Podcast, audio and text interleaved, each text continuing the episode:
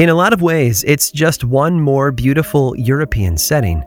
The land is covered in lush green trees.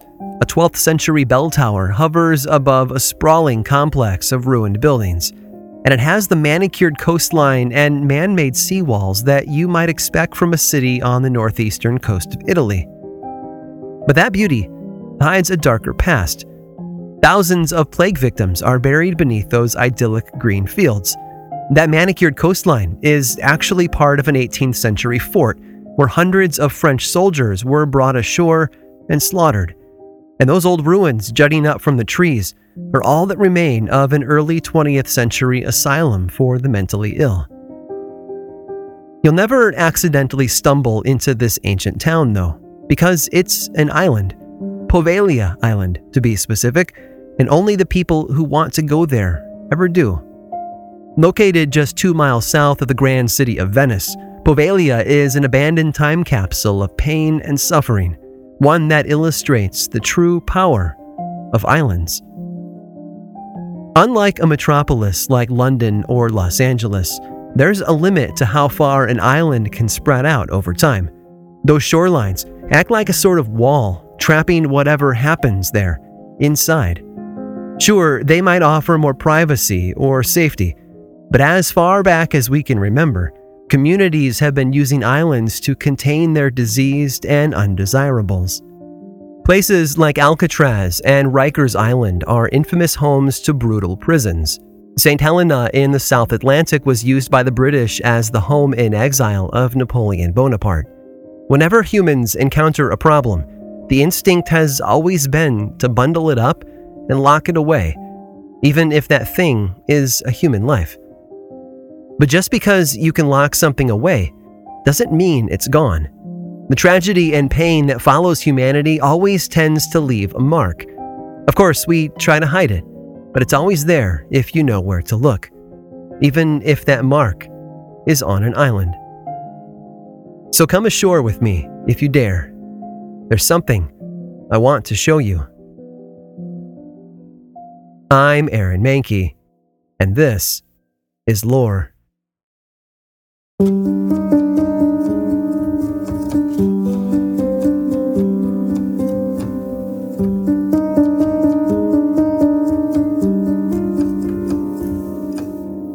the early 1600s, Europeans were obsessed with the idea of a Northwest Passage that cut through the northern parts of North America, giving them easy access to the wealth that could be found in the Orient.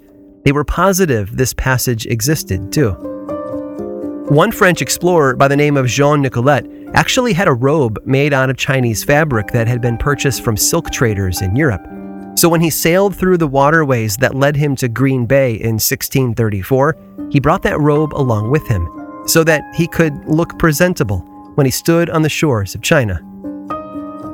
This passion for finding the Northwest Passage drove the French to explore much of the area that is now the border between the United States and Canada. Much of that territory is connected by waterways and lakes, making it possible for ships to sail in from the east. Jean Nicolet is famous for being the first European to set foot in Wisconsin, but he was also the first to set eyes on something else an island. It's not a large island, less than four square miles, in fact, but he had to pass it on his way to what would someday become Wisconsin. You've all seen a map of Michigan before, right? It's an oddly shaped state with two large areas broken up by water. The lower peninsula looks like a mitten. Hold your left hand up, palm away, and fingers together, and you'll get the idea. Across the tip of those fingers stretches the upper peninsula, running roughly east to west. Between them, though, right in that narrow gap between the tip of the mitten and the peninsula above it, sits an island. Jean Nicolet didn't stop there, but he made note of it on his way by. A few decades later, a Jesuit priest chose it as the perfect spot to build a mission, which he called Saint Ignace. The trouble was, very few people actually lived on the island. That was by choice, too. Obviously, the Europeans weren't the first humans in the area. Long before Jean Nicolet arrived, the Great Lakes area was home to the native inhabitants of the region. The Ojibwe tribe of Native Americans and their ancestors had lived there for hundreds of years, at least as far back as the 12th century. They used this small island as a gathering place for the tribes of the area and as a burial ground for their dead leaders. They referred to the island as Michilimackinac, a word that means big turtle. It's an allusion to the larger Algonquin mythology that tells the story of the entire world being crafted on the back of a great turtle. By doing this, the Ojibwe were declaring this island to be sacred and different from the rest of their territory. It was special, but at some point around the time the Europeans arrived, the native tribes abandoned it. Those early French explorers took the island's name and shortened it. Michilimackinac became Mackinac, and it's been called that ever since. Over the centuries that followed, the island played host to a number of new inhabitants, each with their own purpose. Through the late 17th and early 18th centuries, it served as a hub for the fur trade, and then became British property following the conclusion of the French and Indian War. They were the ones to build the first fort there on the island, Fort Mackinac. It never saw action, and once the Revolutionary War was over, the British handed control of the island to the Americans. They took it back during the War of 1812, building a second fort there known as Fort George, but returned the island to the Americans just three years later. In honor of Major Andrew Holmes, who died leading the final attack on the British there, Fort George was renamed Fort Holmes. It still bears his name today. After the American Civil War, a large portion of Mackinac Island became a national park, the second in American history after Yellowstone. And that seemed to act like a beacon, drawing tourists from all over. With visitors came money, and with money came growth. The wealthy elite built extravagant vacation homes along the coastline, while railroad companies built public resorts and hotels. It was moving into the future, full speed ahead. Well, almost. You see, right around the turn of the century, there was a bustling industry of horse drawn carriages that transported tourists around the island. In 1896, sensing a threat from the newly arrived horseless carriages, otherwise known as automobiles, the carriage drivers managed to get their motorized competitors banned from the island, and it's still in effect today. While it might seem like Mackinac Island has transformed itself from an abandoned frontier camp into a safe destination for families looking for a nice getaway, all of that polish and shine hides a collection of dark shadows. Over the centuries, events have taken place there that most people would like to forget and there's a good reason why. Wherever humans settle down, they leave their own special mark a horrible mixture of tragedy and pain.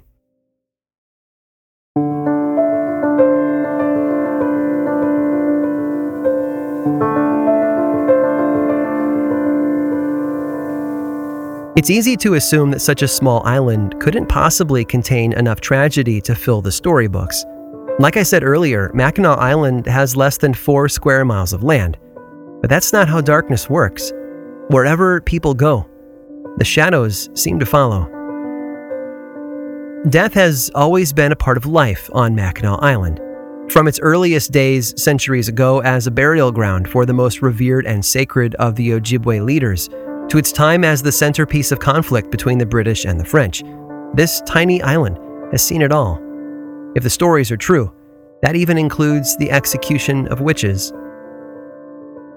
The legend says that in the late 1700s, the community that grew up around the military fortifications there included at least one brothel. We don't know exactly who made the accusations, but at some point people became upset at the presence of these women. They viewed them as temptresses, luring the noble men of Mackinac Island against their will into illicit activities. True to 18th century form, seven of these women were arrested and accused of witchcraft.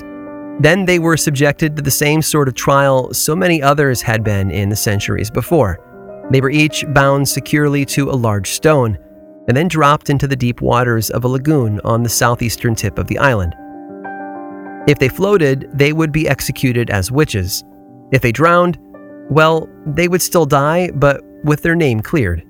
That somehow made it better in their eyes, despite the complete lack of common sense. Regardless, all seven women were said to have perished that day, giving the locals a new name for that lagoon. Even today, it's still referred to as the Drowning Pool. In 1860, the post hospital was built on the island to treat the soldiers stationed there. While a lot of the care was focused on the typical things you might expect to find in any hospital, there were also records of deadly outbreaks of disease like typhoid fever and tuberculosis.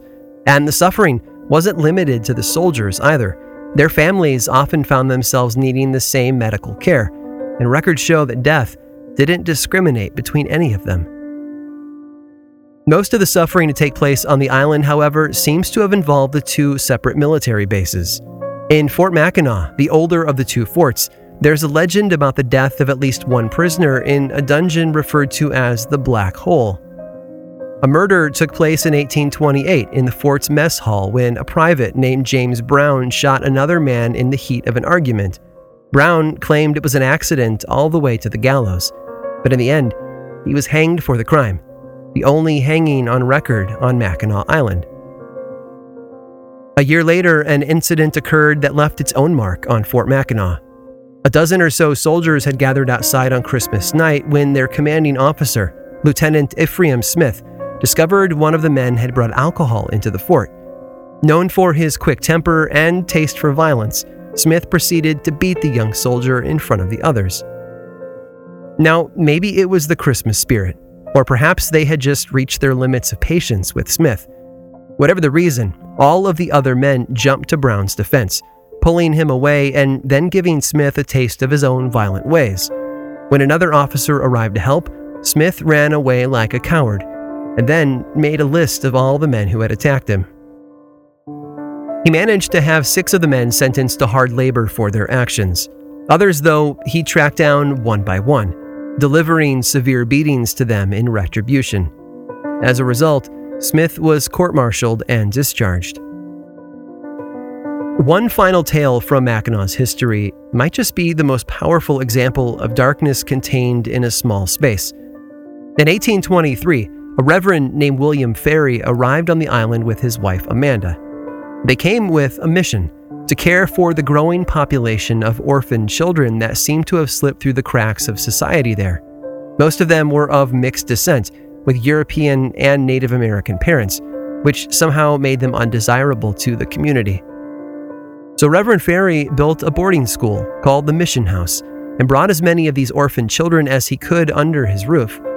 A few years later, though, an outbreak of tuberculosis put the school in a panic.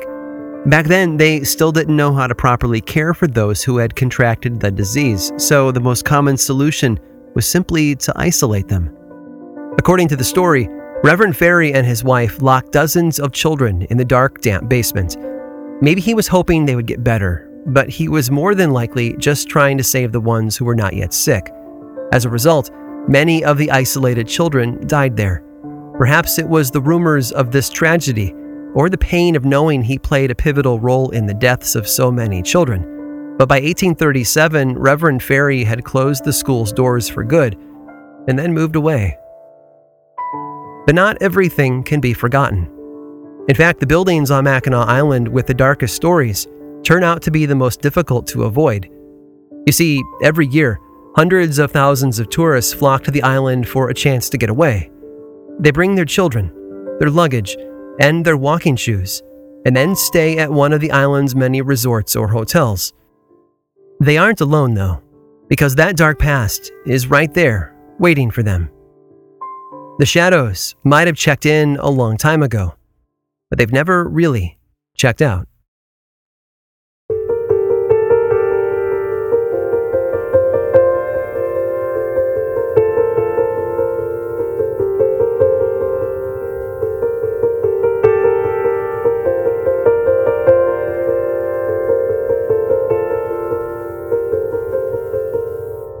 It's a tale almost as old as time. A building or location plays host to so much tragedy and suffering that for centuries afterwards, people who visit that location claim to experience echoes of the past. Some people see or hear things, while others just sort of have a feeling about it, as if they aren't alone, even when they are. But that's the trouble with Mackinac Island. So much bad stuff has happened there that it's almost impossible to find a building there that doesn't have a story or two to tell. Take the drowning pool, for example. Visitors there have seen shadows drift up from the water, while others have heard the sound of large stones being dropped in. Stones, perhaps, like the ones used to weigh down a witch. Fort Mackinac has become a popular tourist destination, but visitors there have seen much more than historical exhibits and guided tours of the old building. Down in the old dungeon, people stopping by the black hole have reported cold spots and unusual balls of light. On the nearby rifle range, the ghost of Private James Brown has been seen by multiple people. How they know it's him, though, I'm really not sure. Like I mentioned earlier, though, it's in the most public places that the majority of these experiences have taken place. In the places where visitors feel the most safe, where they let down their guard. Right in the very same buildings they unpack, settle in, and spend the night. Mackinac Island has a lot of hotels and inns, and inside them are just as many unusual stories. One of the popular places to stay is called the Inn at Stonecliff. It's one of those picturesque buildings at the top of the cliffs overlooking the water, and because of the view, it tends to be a popular wedding destination. But visitors there have seen more than formal attire and flower arrangements. Local legend says that long ago, a woman traveled to the island to marry her true love, one of the British soldiers stationed there. Sadly, he's said to have tragically died before their wedding day, and now her ghost wanders around the inn at Stonecliff, doing her best to disrupt the joyful celebrations there.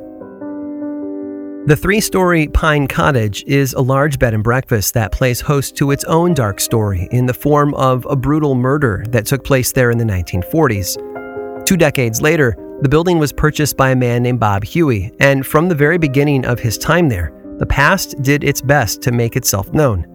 Over the years that followed, he and his wife witnessed everything imaginable from a floating, disembodied torso to shadowy figures that would stand over their bed at night. But if you ask around the island, most of the locals will point you to one place in particular that is renowned for its unexplainable activity a grand hotel. It's a massive structure deserving of that name, with the longest front porch in the world at nearly 700 feet and close to 400 guest rooms.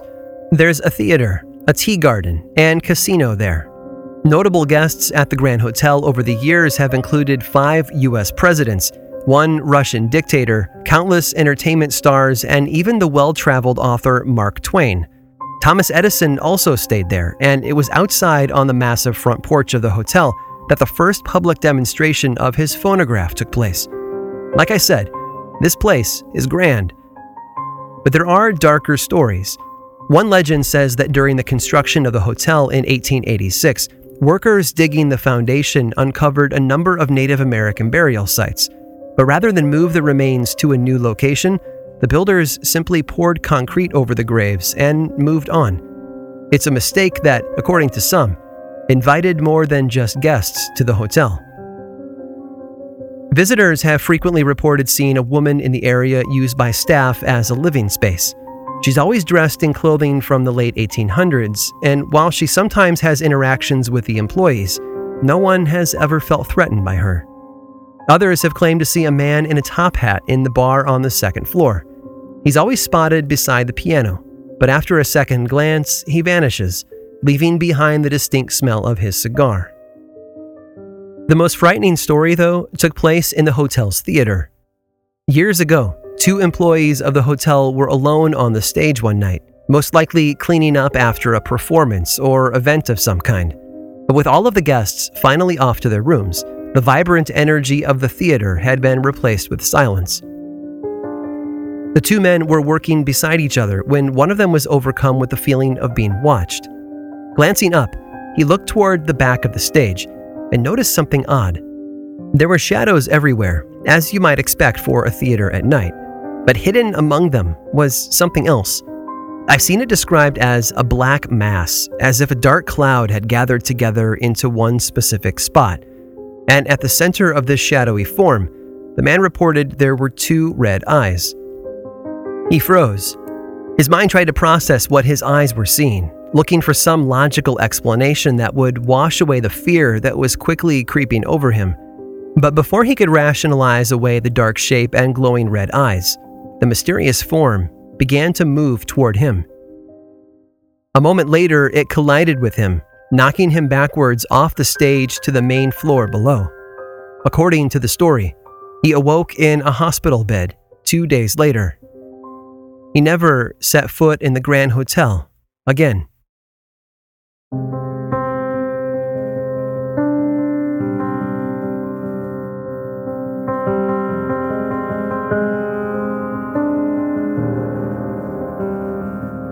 Mackinac Island is one of those places that defies logic. At first blush, it seems like nothing more than a tiny island far up north between Michigan's two separate peninsulas, almost out of the way and forgettable. On the other hand, though, so much has happened there to keep it alive and active, and not all of it has been positive. Everywhere you go on the island, it seems there's something else beneath the surface. Sure, the hotels and tourist attractions are nice, and the absence of automobiles lends a sort of old world charm to the place. But you can't help notice the shadows, too. It's almost as if the modern version of Mackinac is nothing more than a shiny veneer that hides a rotten foundation. From the darkest corners of Fort Mackinac to the bright halls of the Grand Hotel, countless visitors each year have seen the cracks in that pretty facade. Whether or not you believe in ghosts, Mackinac Island is haunted by the past, that includes the places that are off limits to tourists. Remember the old mission house, that boarding school for Native American children I mentioned a while ago? After changing hands and functions a number of times over the years, the mission house now acts as a dormitory for the seasonal workers who take care of Mackinac State Park, which means it's off limits to most people. That doesn't mean there isn't darkness there. It's just that you and I will probably never experience it for ourselves. But of course, stories have a way of leaking out, don't they? It's said that many of the people who have stayed there over the years have seen dark shapes moving through the halls of the lower levels. It's the sort of thing that's usually caught in the corners of your peripheral vision, just out of reach. Whenever people have tried to get a better look at them, though, they vanish into the walls. Others have heard the sounds of distant footsteps and creaking floorboards objects being dropped in the rooms above them, and the occasional sound of strange voices from empty parts of the building. Alarm clocks have a tendency to go off on their own at times no one was expecting.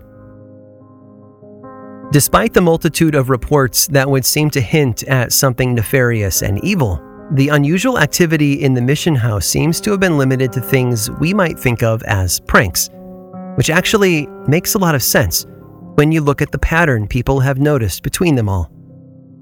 According to everyone who has seen them, all of these shadowy figures have one very specific thing in common. They're small, like children.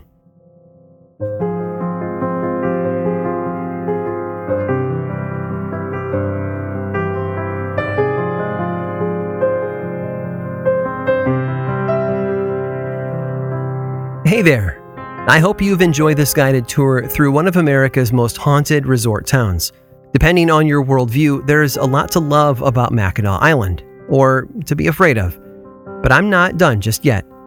Stick around after this short sponsor break to hear one last tale of tragedy and loss. I know you're going to love it. This episode was made possible by Article. Every single day, I sit down at my desk and I make podcasts, and that's something that I've done for years on a desk from Article. The quality is absolutely amazing, delivery was dead simple, and everyone who sees it can't help but comment on it. Maybe that's because Article believes in delightful design for every home, and thanks to their online only model, they have some really delightful prices too.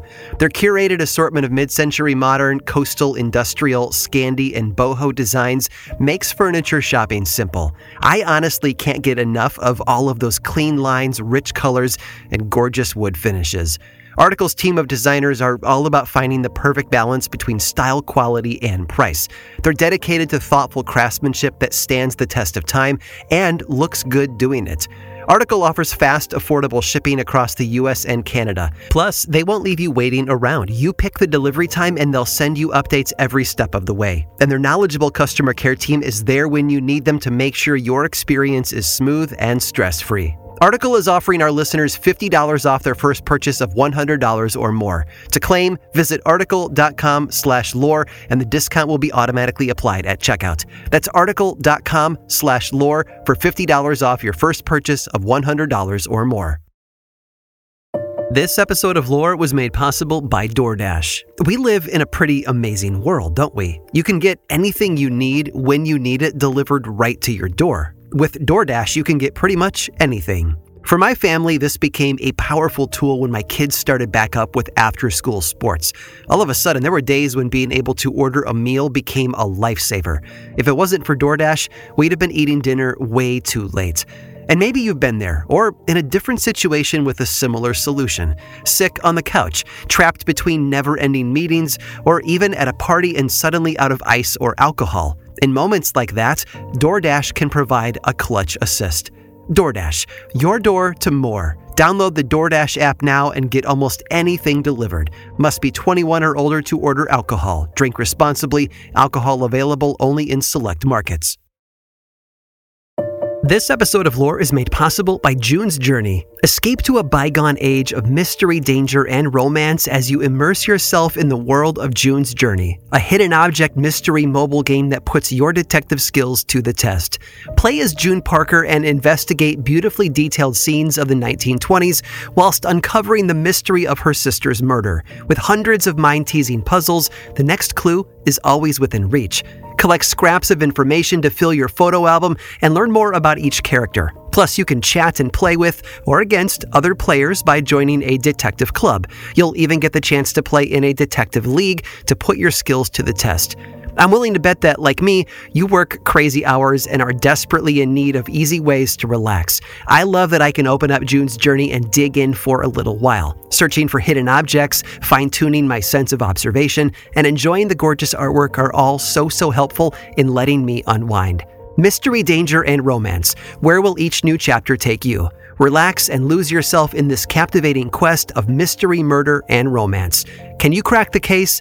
Download June's Journey for free today on iOS and Android.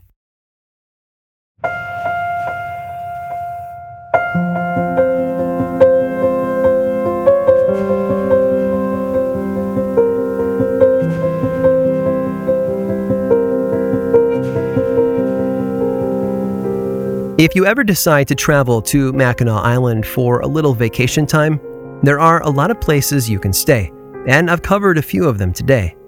One I haven't mentioned yet, however, is the Mission Point Resort. Mission Point gets its name from the old Jesuit mission that was built there in 1671. If you look at a map of the island, there's a whole southeastern corner called Mission Point, and it's right there that you'll find Mission Point Resort. What you might not know is that before they functioned as a resort, many of the buildings were part of a complex built in the 1950s by a religious group known as the Moral Rearmament. A decade later, the buildings were turned into Mackinac College. They changed hands a few more times before finally becoming part of the Mission Point Resort in 1972. The resort inherited a lot more than just buildings, though. With them came a dark tale one that has its roots in the resort's days as a college campus. According to the story, a young man made a very public marriage proposal to his girlfriend, but she turned him down. Devastated, the student rushed off into the woods between the school and the cliff that overlooks the water, where he used a gun to kill himself. They say his body was found six months later. The years since had been filled with stories of a ghost that most locals have taken to calling Harvey, whether or not that was the real name of the student is a mystery. But what we do know is that multiple people have had unusual encounters with something in and around the modern day resort. Voices in the dark, the feeling of being touched by something invisible, lights that turn on in the middle of the night, or furniture that seems to rearrange itself. Guests in the resort have even reported items missing from their locked luggage, only to find them hidden elsewhere in their room later. It all feels like a lot of pranks, something college students are sometimes known for. Perhaps Harvey is just a bit more playful than most ghosts. But there are also darker rumors. One state police officer told a reporter shortly after the student's death that the circumstances were more than a bit suspicious. First, no gun was ever found at the crime scene. And sure, perhaps someone stumbled upon it and kept it for themselves, but that would also mean that they found the young man's body and simply ignored it. The other odd detail is more intriguing because it points to a very different story than the official explanation of a desperate suicide. When the medical examiners finally had a chance to study the young man's body, they found something shocking. There were two bullet wounds, not one.